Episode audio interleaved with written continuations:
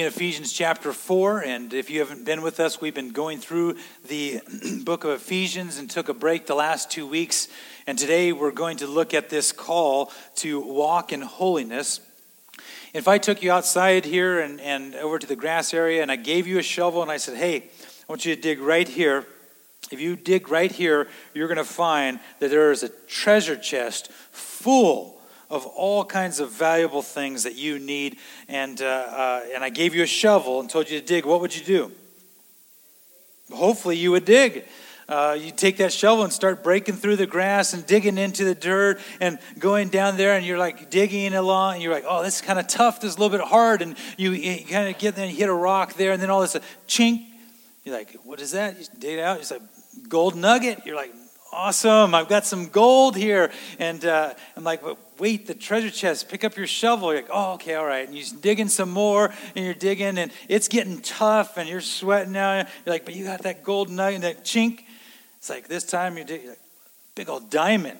You're like, man, that is good. All this is awesome. Then I'm like, no, wait, keep digging. There's a treasure chest. But you're like, no, I'm good. I got my gold and I got my diamond. I, I'm, I'm done. This is tough stuff. And I was thinking about that this week in regards to um, we as people, uh, especially Christians, have been given a treasure chest of God's word. We've been given a treasure set before us where God say, "Hey, dig here for the treasure that I have for you." And sometimes we settle for that gold nugget. Hey, I love the cross. Jesus died for me, and you set the shovel aside and do nothing else. Or you dig a little bit farther and you get that diamond. And say, "Oh yeah, the, the Holy Spirit dwells in me. Great." But I think a temptation is for the believer to stop digging into the truth and the treasure that God has set for us. And so I tell you today, and as we look at the weeks to come at the rest of Ephesians, there's practical things for living here, and there are treasures. And I'm praying that we would take hold of that. And so this morning, as we look at this aspect of walking in holiness, I wonder if you've asked this question of yourself recently, or think this it feels like I'm struggling with sin so much that it's ruling my life every single day. Or maybe you have thought about yourself and who you are and your identity, and you feel down on yourself, or you feel bad, or you just have a wrong view of who you are. And what I would argue with you this morning regarding Scripture is that to walk in holiness, you have to have correct thinking. You have to have right thinking to walk in holiness. Therefore, the big idea this morning is walking in holiness requires renewing your mind daily. I'm going to read to you Ephesians chapter 4, verse 17 verse through 32. And here's what Paul writes. Now, this I say and testify in the Lord that you must no longer walk as the Gentiles do, in the futility of their minds. They are darkened in their understanding, alienated from the life of God because of the ignorance that is in them due to their hardness of heart. They have become callous and have given themselves over to sensuality, greedy to practice every kind of impurity. But that is not the way you learned Christ assuming that you have heard about him and were taught in him as the truth is in Jesus, to put off your old self, which belongs to your former manner of life and is corrupt through deceitful desires, and to be renewed in the spirit of your minds, and to put on the new self, created after the likeness of God in true righteousness and holiness. Verse 25. Therefore, having put away falsehood, let each one of you speak the truth with his neighbor, for we are members of one another. Be angry and do not sin. Do not let the sun go down on your anger, and give no opportunity to the devil. Let the thief no longer steal, but rather let him labor, doing honest work with his own hands, so that he may have something to share with anyone in need. Let no corrupting talk come out of your mouths, but only such as is good for building up, as fits the occasion, and that it may give grace to those who hear. And do not grieve the Holy Spirit of God, by whom you were sealed for the day of redemption. Let all bitterness and wrath and anger and clamor and slander be put away from you, along with all malice. Be kind to one another, tenderhearted, forgiving one another as God in Christ forgave you. The Word of God. Father, we ask that in this moment together, as we spend time in your word, that you would help us to learn and grow in walking in holiness. That we would be people that are seeking after the treasure that you have set before us, which is your word, and that we would continue to dig and continue to dig and continue to learn and grow and apply. Father, for any who are here who are walking in darkness, we pray that they would come to Jesus and come into the light, and today that they would come to faith in you. We ask a blessing on the preaching and the reading of the word in Jesus' name. Amen. So, this morning, is if you're following along in the outline, one of the things that we're going to look at is how not to walk and how we should walk. Now, if you're working at a job, uh, you may be trained on how to do something, but you really want to know what not to do so you don't get fired. Well, here Paul says, don't walk this way. And then he says, I want you to walk this way. So let's look at this in verses 17 through 19. The first point, he talks about how not to walk. And I want us to look at verse 17 through 18. And he tells us about our old nature. If you're a believer in here, this will be something that you uh, hopefully begin to understand uh, because he's writing to Christians here. Uh, and, and, and even though if you're not a Christian, uh, God's called you here and speaking to you this morning, but for the Christian, this is important if you want to walk in holiness. So in verse 17 and 18, we see our old nature. Uh, he says in verse 17, Don't walk like the Gentiles. Now, that may sound strange for them because many of those believers in the church in Ephesus were Gentiles. But what he was speaking of was the lifestyle that they were living before they came to Christ, the Jew and the Gentile. And so this morning, I brought with me this black shirt that I'm just going to put on to help us think about our old nature to think about the fact that when we were born into this world, we had a certain nature that was not of God. It was a sinful nature. It goes all the way back to the garden when Adam and Eve sinned. That sin was imputed, in a sense, brought down uh, from each person to every one of us, and we live in a state of this old nature apart from Jesus Christ working in us. And so if you look at verse 17, he addresses the mind. And this is what he points out through this text uh, is this aspect of the need for our minds to be renewed to walk in holiness. And so here he says, "Hey, don't be like the Gentiles, don't be like you were before Christ where you had this futility of your mind in the sense that uh, it means to have this emptiness uh, of a thinking ability, uh, that this pointless thinking is really the part of the person before Christ.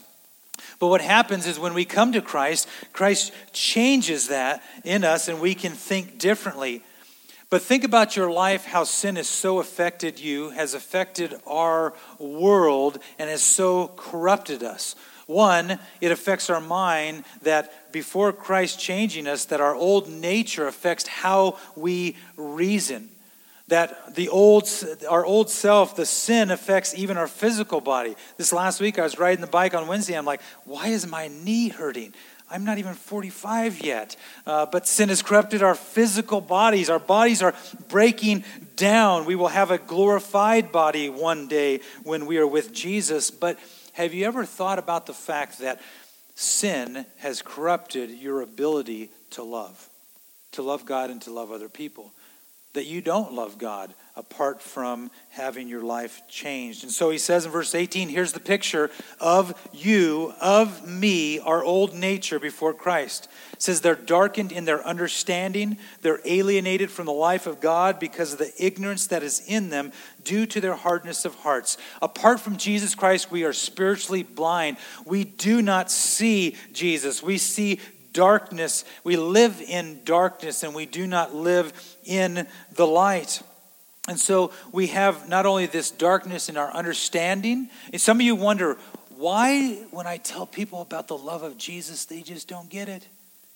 I tell them that Jesus died for them on the cross, and they don't get it. I've brought them to church with me for years, and they just don't get it. Well, it's because their mind is darkened because of sin. They're not going to get it. They're not going to see it until the Holy Spirit reveals that truth to them. And they're like, ah, there it is. 2 Corinthians chapter 4, Paul writes this about people who can't see the gospel. It says in verse 3 of 2 Corinthians 4 And even if our gospel is veiled, it is veiled to those who are perishing. And in, the, in their case, the God of this world, who's the God of this world? Satan. It says, in their case, Satan has blinded the minds of the unbelievers to keep them from seeing the light of the gospel of the glory of Christ, who is the image of God.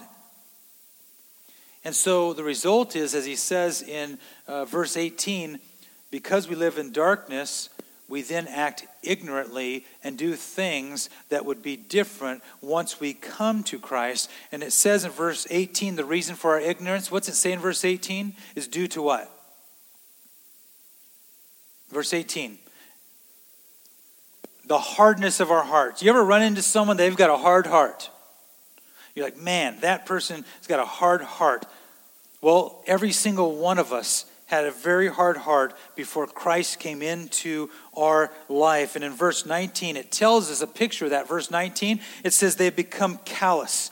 Now, uh, uh, if you came up and you were looking at the fingers on my left hand, or maybe Trista, since she plays guitar as well, you get calluses after playing and after practicing to the point that I can touch really hot things with the left fingers and I could not feel it as much as the right hand. Or maybe something that's sharp or something that's cold, and you get this callousness or this insensitivity. And that's the picture of you uh, towards God before Christ comes in your life. You do not see what God's doing. You're not sensitive to, at all to what God's doing in that person's life or doing in this person's life. You just don't see it. You live in blindness and you live in darkness. And so it says that they have their hearts are, are hard and they become callous in verse 19. All we ever wanted before Christ is to be sinful and we're greedy about it. And we're good at sinning. And we're good at it because we like it and we want it. And it's this picture of just this, this greed to practice every type of sin thinkable. Some of you go, well, man, I was not that bad. I didn't murder anyone. But yet Jesus says, if you hate someone, it's the same as murder. And so we try to categorize sins and things in our world, and that's moral and that's not whatever the reality with Scripture that every one of us in our old nature have hard hearts, darkened in our minds spiritually, and we're callous towards God. The great thing is this if you're a Christian in a room, you once lived that way, but you don't live like that now.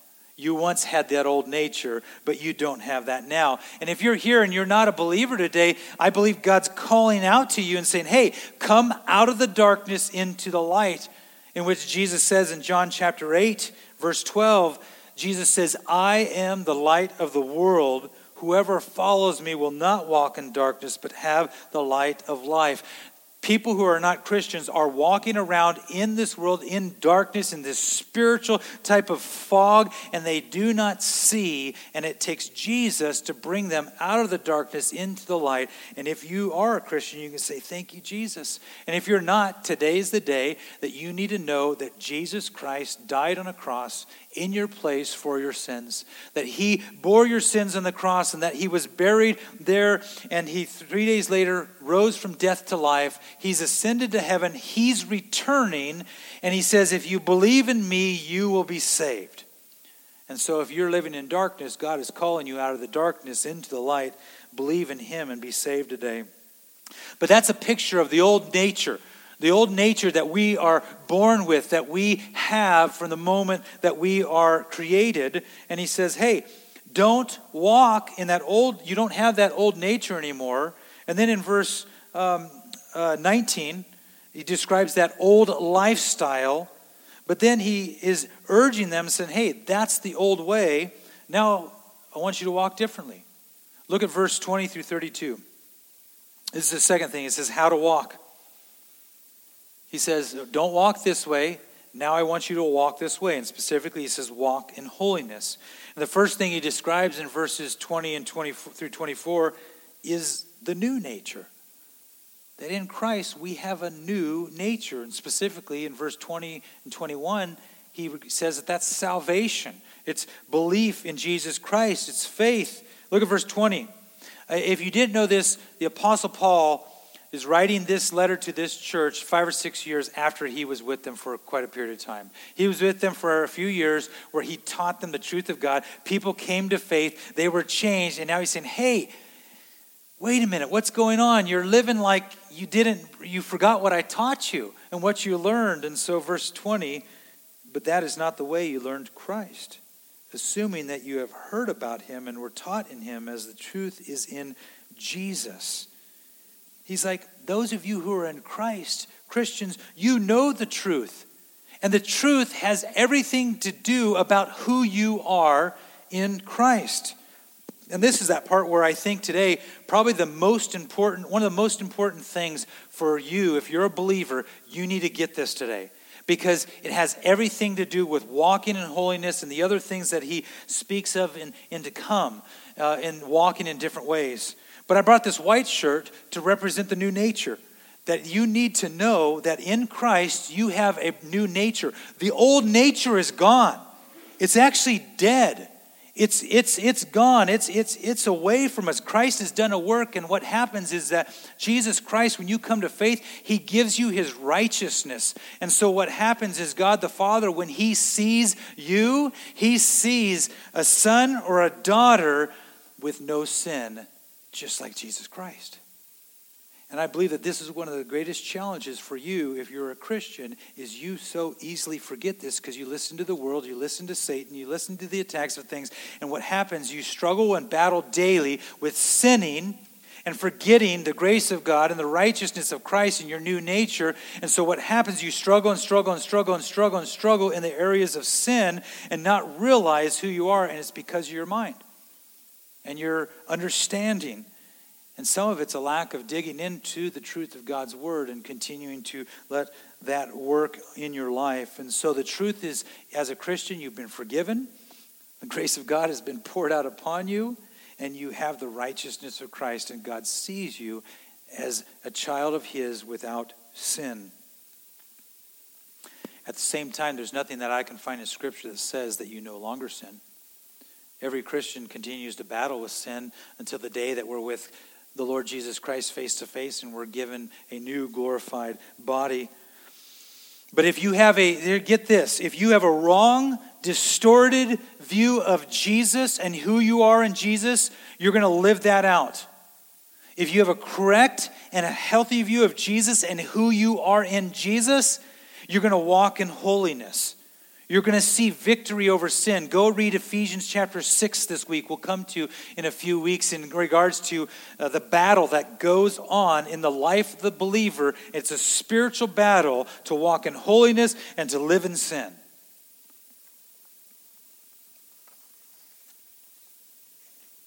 First John chapter 5 verse 20 says this, and we know that the Son of God has come and has given us understanding so that we may know him who is true. And we are in him who is true, in his Son Jesus. He is the true God and eternal life. Here's what I want you to understand is that if you're saved, you're saved and you are in Christ. Christ lives in you. The Holy Spirit, God Almighty, dwells in you. You are a new person. You have a new nature. You have a new identity, and you're called to walk in a new lifestyle. But this is so important. You must become a person who studies Jesus. You must study Jesus. And that's the part when I was talking about digging for treasure and we stop. Studying is hard work. And reading God's word is a tough thing. And there's a battle that goes on with our old self that's dead and the new nature and the new lifestyle. And it's a battle that's very real. But if we continue to grow in our understanding of who we are in Christ, then we can do what he says in verse 22 through 24. Look at what Paul calls people to do. It says in verse 22, he says, put off something. What's he say to put off? Put off the what? The old self. Again, the old nature, what you were born with, he says to put it off. And you're like, well, wait a minute, I thought I'm clothed in righteousness. Why, why do I have to put it off again? It's because it's one of those things that we uh, battle with daily as we see the old self, and it's like, ah, I just want to look at it today. Because it was comforting. I enjoyed that. And it's like, man, we spend some time and it's like, well, here's God's truth. And you, okay, but hey, that looks good over there. And it's like, man, it's okay if I just touch it. You know, we still struggle with sin, you know. But then it's like at that point where you have the righteousness of Christ in your daily battle, you're like, man, if I just put my arm in, I'm okay. You know, I'm forgiven. And it's like, and then later on, you're like, you're looking, you're like, man, I feel so horrible. God, you hate me. You don't love me. And we begin to believe these lies when He's called us to walk in holiness. He's given us the Holy Spirit to empower us so that we can put off the old. But it's a constant battle for the believer until the day we're with Him in all of His glory. Good news is we can have victory over sin. Good news is we can grow as a Christian, if we're growing, you can look back five, maybe two, three, five, ten years ago, 15 years ago, and sin that you were involved with as a believer that you struggled with is now gone. Now, maybe you have another area that you're dealing with, but that's gone. You can say, wow, God gave me victory in that. And it's probably because you spent time in God's Word and, and, and, and, began to apply those things in your life, and God used that to grow you. But the great news is that the former life is old, it's gone. Romans chapter 6, Romans chapter 6, verses 6 and 7 says this. It says, We know that our old self was crucified with him in order that the body of sin might be brought to nothing, so that we would no longer be enslaved to sin. For one who has died has been set free from sin. So here's what Paul is writing there. Last week we gathered for Easter and we had Good Friday service. We thought about the cross. Jesus died on the cross for us, he, he bore our sins, but then he rose back to life. Well, what Paul writes to the church is he says, when you came to faith in Christ, you died with Christ. When he died and was placed in the tomb, your old self died. So when Jesus Christ raised to life and you place your faith in him, you're raised in newness of life. You have a new nature and you're called to a new lifestyle. And because of that, you've been set free from sin. Because the old lifestyle was almost like uh, you see those uh, jackets that you can't get out of, and it's all buttoned up and tight. It's like because you're enslaved, but you've been set free, just like the nation of Israel was in slavery to Egypt and to Pharaoh, and God brought them out. When Jesus Christ saves you, He brings you out of slavery, that sin that controlled you, and you've been set free from that, and you're given the righteousness of Christ. Verse 23, though, in our text, look at it. This you need a highlight, underline, circle. You need to print this out, put this everywhere this week, wherever you go, and just reflect on this. It says, and to be what in verse 23? What's the key word there? Renewed and be renewed in the spirit of your minds. There's a renewal of your mind that takes place when you come to faith, and it continues this process we talk about every week called sanctification, meaning we're not there yet. Uh, you think of a tree growing, uh, I mean, from a seedling growing into a huge tree. That's the picture of spiritual growth. That's what sanctification is, and this renewing of the minds is a part of that process. And so, what God does is this God's job, if you want to use that term, is, is to renew your mind. God renews your mind, and He does it through the power of the Holy Spirit and His Word. But our job is, as He renews our mind, is to put it into practice. And so, one of the things we need to do is we need to spend time in God's Word so that He then renews our mind and we can walk in holiness and put that in practice. When I played basketball in high school and college, we shot thousands of free throws. I do not like shooting free throws. I'd rather dunk the ball, shoot a three pointer, whatever, a jump shot, whatever. I just didn't like free throws. But free throws will win a game for you. I also didn't like when I was in college, we didn't have a gym at our college, and so we went across the street to Cal State Fullerton at 5 o'clock in the morning. And I don't like 5 o'clock in the morning. And practice started at 5, so you had to get up before that time. But we would practice because if we didn't practice, we would play horrible, and so we needed to do those things. And so we need to put to practice every single day, spending it in God's Word, speaking to Him, listening to Him, praying, calling out to Him, being in fellowship with other believers. We need to practice those things so that our mind is renewed by the power of the Holy Spirit. Romans chapter 12, verses 1 and 2 speaks of this. Romans 12, verse 1 and 2 says, I appeal to you, therefore, brothers, by the mercies of God, to present your bodies as a living sacrifice, holy and acceptable to God, which is your spiritual worship. Now, listen to this, verse 2. Do not be conformed to the world, but be transformed by the renewal of your mind, that by testing you may discern what is the will of God, what is good and acceptable and perfect. How many of you want to know what God's will is? Man, I'll put both hands up on that. I want to know what God's will is. Here's the thing, though, is so many times we want to know what God's will is for do I take this job or not? Do I sell this car? Do I pay that bill? What's God's will? Do I go on this vacation? Do I do that? And it's like, no, we've got the wrong view here. God has given us His will, it's the Word of God. Now, can God guide us in daily decisions? Of course He can. But God's will is here. I get so, I'm sorry, sick of Christian gatherings and groups when they say, we're going to seek the will of God. But they're really talking about whether they should study for a test or do this or that. No, God's will is here. We need to study God's will so the Holy Spirit renews our mind. So we're like, oh, that is the will of God. And God's will will shape how you pray, how you walk, how you live, how you love God and love other people. But we need to spend time in the Word of God, that God would use it to renew our mind. It says in verse 24 of the text that we're looking at here, and to put on the new self created after the likeness of God in true righteousness and holiness. Do you know the story? Many people uh, I run into, even that are not Christians, know the story of the prodigal son.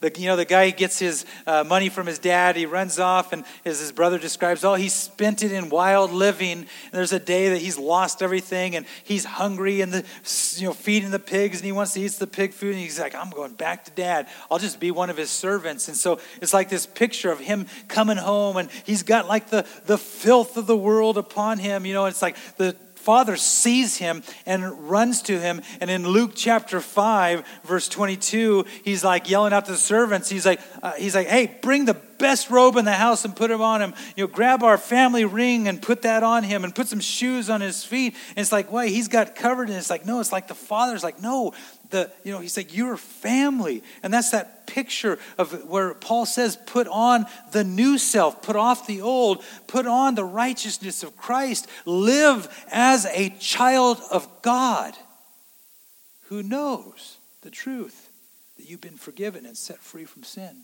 And you're not perfect yet, but God's working on you, and He will return, and you'll be with Him for all eternity in the glory of God. An amazing, wonderful truth, but yet that's a truth that Satan attacks every one of you, if you're a believer, to forget. Only think about the old self and, oh, woe is me, I sinned again. Wrong, tro- wrong thinking will get you into trouble.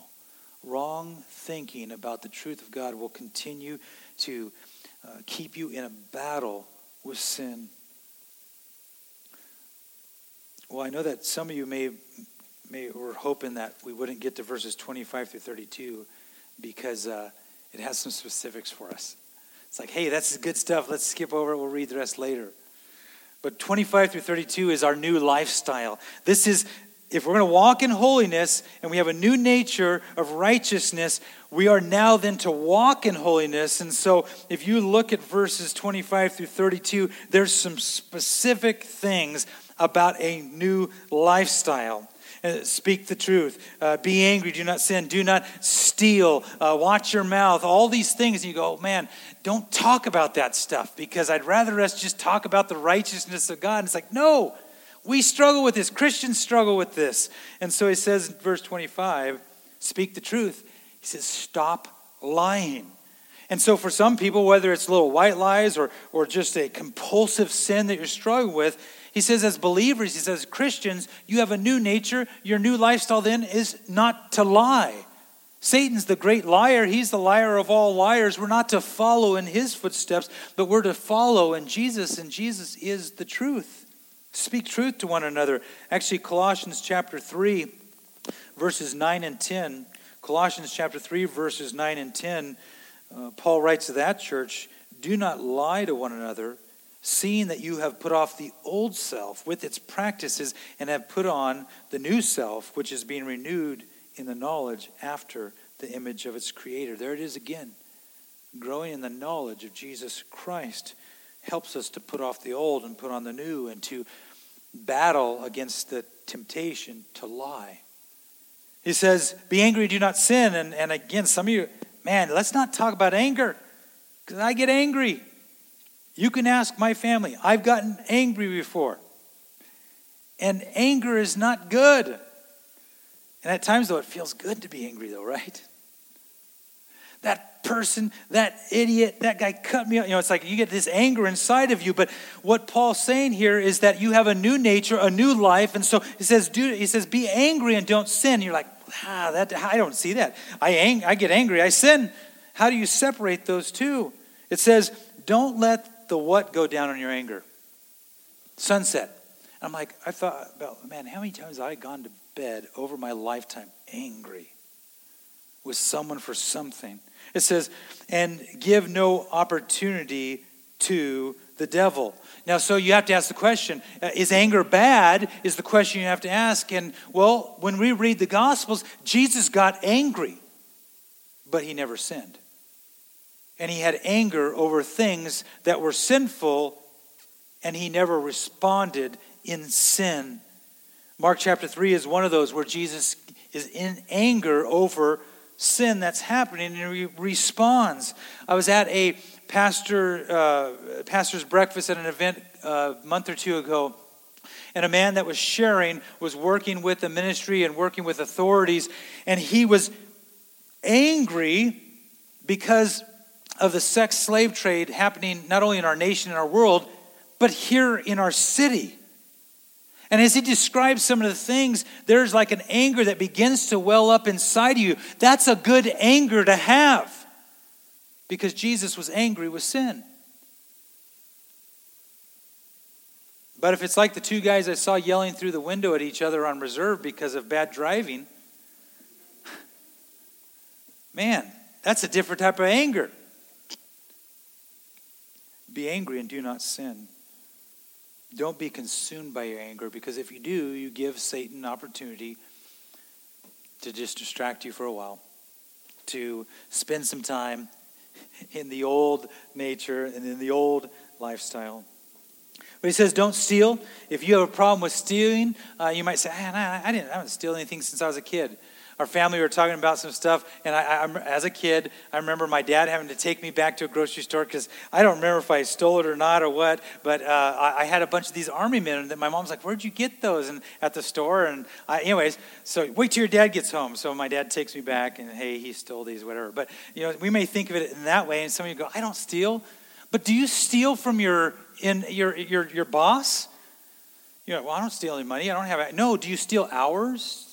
Do you steal? I remember working at one place where guys stole uh, equipment because there was a way to get to that thing? Do you steal certain things from other people? He says, don't steal. Instead, work hard, work honestly. And it says, actually, do that so that you can share with someone else in need. Then he says, watch your mouth. Any of you know what I mean when you got the ivory bar as a kid? I can still remember my mom holding me like this over the sink, taking the ivory bar. That's the worst one because it sticks to your teeth. And she's like washing my mouth out with soap. And then she got my sister next because we were saying things that were not right. It says, Watch your mouth. Verse 29 Let no corrupting talk, which means rotten, foul, putrid, or like smelling like rotten fish or rotten meat. Let no corrupt talk come out of your mouths, but only such as is good for building up as it fits the occasion that it may give grace to those who hear. I find that sometimes some of these things that he says don't do run together the anger and the corrupting talk and the abusive speech and all those things will run together at times. But it's not just the words you say. Really, he's like, hey, we got to get at the heart of this because Jesus says in Matthew 15, what comes out of the mouth proceeds from the heart. And this defiles the person, for out of the heart comes evil thoughts, murder, adultery, sexual immorality, theft, false witness, and slander. So when we spew these things out, there's parts of our heart that need to be renewed and God working on us. And then he says in verse 30, he says, Do not grieve the Holy Spirit of God. We grieve the Holy Spirit of God when we do any of these things as a believer because we're being disobedient to what he's called us to do. He reminds us right there, by whom you were sealed for the day of redemption. But we, we grieve the Holy Spirit when we are disobedient to God. And lastly, in verse 31 and 32, he, he has the list. Bitterness, which is really like having cancer in your body. It's like, hey, I'm not going to forgive anyone. I'm going to hold on to that all my life. Wrath and anger talks about an angry, violent, boiling anger. It says clamor or, or this shouting, abusive speech. When was the last time you chewed someone out? You know, slander, a blasphemy, or, or this verbal abuse of someone. Uh, and it says, with all malice, meaning general evil. Are those things a part of your life that you're dealing with? And if you're a Christian, that's a part of your old life. It's not your new life, it's your old self, it's not your new self. But we need God's truth to work on us to get rid of the old self, to, to hate that sin, and to move from that. Because 32, we close with this it says, here's how you walk in holiness be kind to one another, tenderhearted, forgiving one another, as God in Christ forgave you. Look to the cross of Jesus.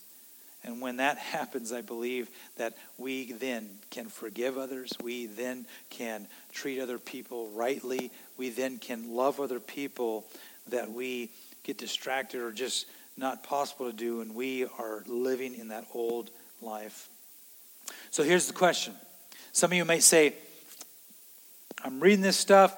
I need to walk in holiness, but how can I do that? Um, I'll tell you this you can't do it. You're like, wait a minute, you just told us we could. No, you can't. Not one of us can walk in holiness apart from God empowering us to do so. You can strive all you want. You can set up all kinds of things to break bad habits, and you're going to fall into the same trap over and over and over and over again. You're going to deal with the same sins for years and years and years if you just think, oh, I got a plan, I'm going to do this. No, it's the power of God. God's truth and the relationship with Him. God will renew your mind.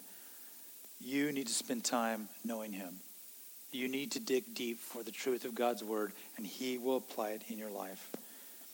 As the worship team comes forward and we close um, in song, praising Him, um, it's a good thing if you're experiencing remorse over your sin. If you're dealing daily with feeling bad over the sin in your life, good. That's a good thing. That's the Holy Spirit working on your heart. Pray and ask the Holy Spirit, Holy Spirit to help you to see that, to know God's truth, and know how to put that sin to death. Repentance is something that's not just once, but something that daily we need to do. And again, as I mentioned earlier, if you're here and you have not walked in the light of Christ, today Christ is calling you to believe in Him, to uh, live in the light of Christ, to believe that He died on a cross in your place for your sins, that He rose again, and that if you believe in Him, that you will be saved. I was praying between the early service and this service, don't know why, but specifically was praying that you, if you're a Christian, would be reminded that you have the righteousness of Christ. And I was just feeling like I need to pray because there's people struggling and battling with sin. And they need to be reminded that God loves them and He's forgiven them and that holy living is something that we can accomplish in our life with the power of God. Father, I pray that as we sing to you, that we would lift our voices in great thanksgiving for what you've done to make us new, to put the old self to death, and to give us a future home and inheritance uh, of Jesus Christ. Father, May we confess our sins to you. May you re- help us repent of sin in our life, and may you help us to walk in a holy way so that the world would see Christ in us. In Jesus' name.